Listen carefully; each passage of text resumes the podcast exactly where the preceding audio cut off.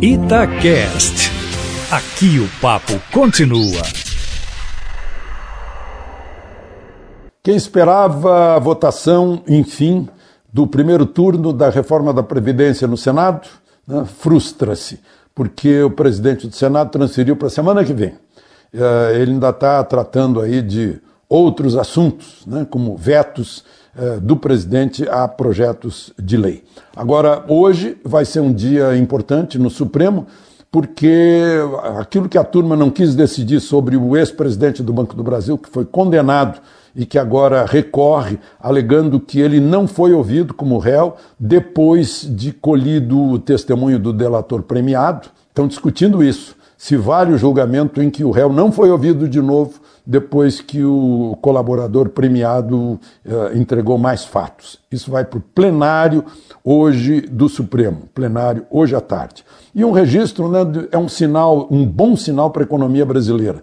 Mês de agosto teve uma arrecadação federal como não havia desde 2014. É uma boa notícia. A outra boa notícia é a surpresa desse discurso do presidente Bolsonaro na ONU.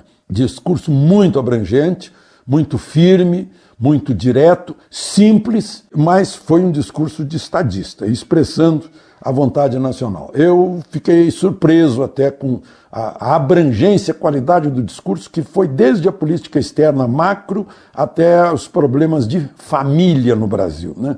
em que ideologias estão prejudicando a família, a cultura, os meios de informação, eh, as escolas, né? Eh, e mostrando que esse é um novo Brasil. Foi mais ou menos, eu diria que é seria o título desse discurso. É, ele apresenta ao mundo um novo Brasil que se recupera do caos, de uma, de uma demolição moral né, e econômica, né, e estamos nos recuperando pouco a pouco. Né, ainda tem muito pouco tempo é, de novo governo, mas deu uma geral, falou, falou sobre a Amazônia, levou uma Índia, a Índia Calapalo, para mostrar né, que ela está à disposição para contar realmente o que é a Amazônia e não aquela Amazônia contada pelo Raoni na Europa, que vai para lá e é usado pelas pessoas que querem denegrir a imagem brasileira. Né? Mostrou que estamos sim responsáveis pela Amazônia, falou que temos 14% de reservas indígenas, algumas delas maiores que Portugal ou que a Hungria, por exemplo, e que tem, no entanto, 15 mil pessoas lá dentro. Que a agricultura da França e da Alemanha ocupa metade do território do país e aqui ocupa 8% do território, sendo que temos eh, de reserva 61% do território.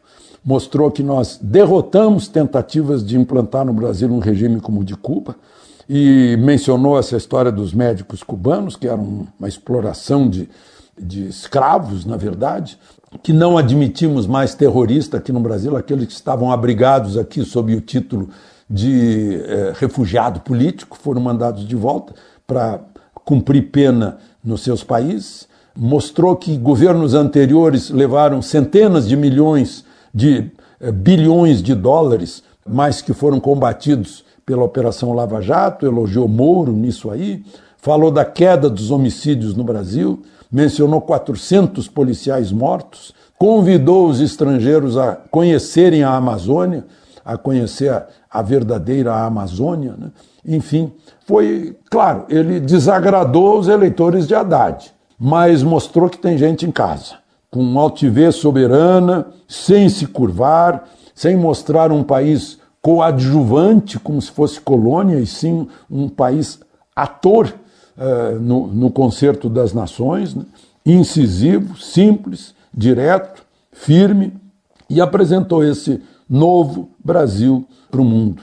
Expôs aí as falsidades, as mentiras, as falcatruas internas e as mentiras que são difundidas no exterior. Fez muito bem para quem gosta desse país. Eh, eu diria que, de novo, né, mostrou que tem gente em casa não é mais um presidente encolhido, com medo de desagradar esse ou aquele. Falou abertamente, com clareza e com simplicidade para todo mundo entender. De Brasília, Alexandre Garcia.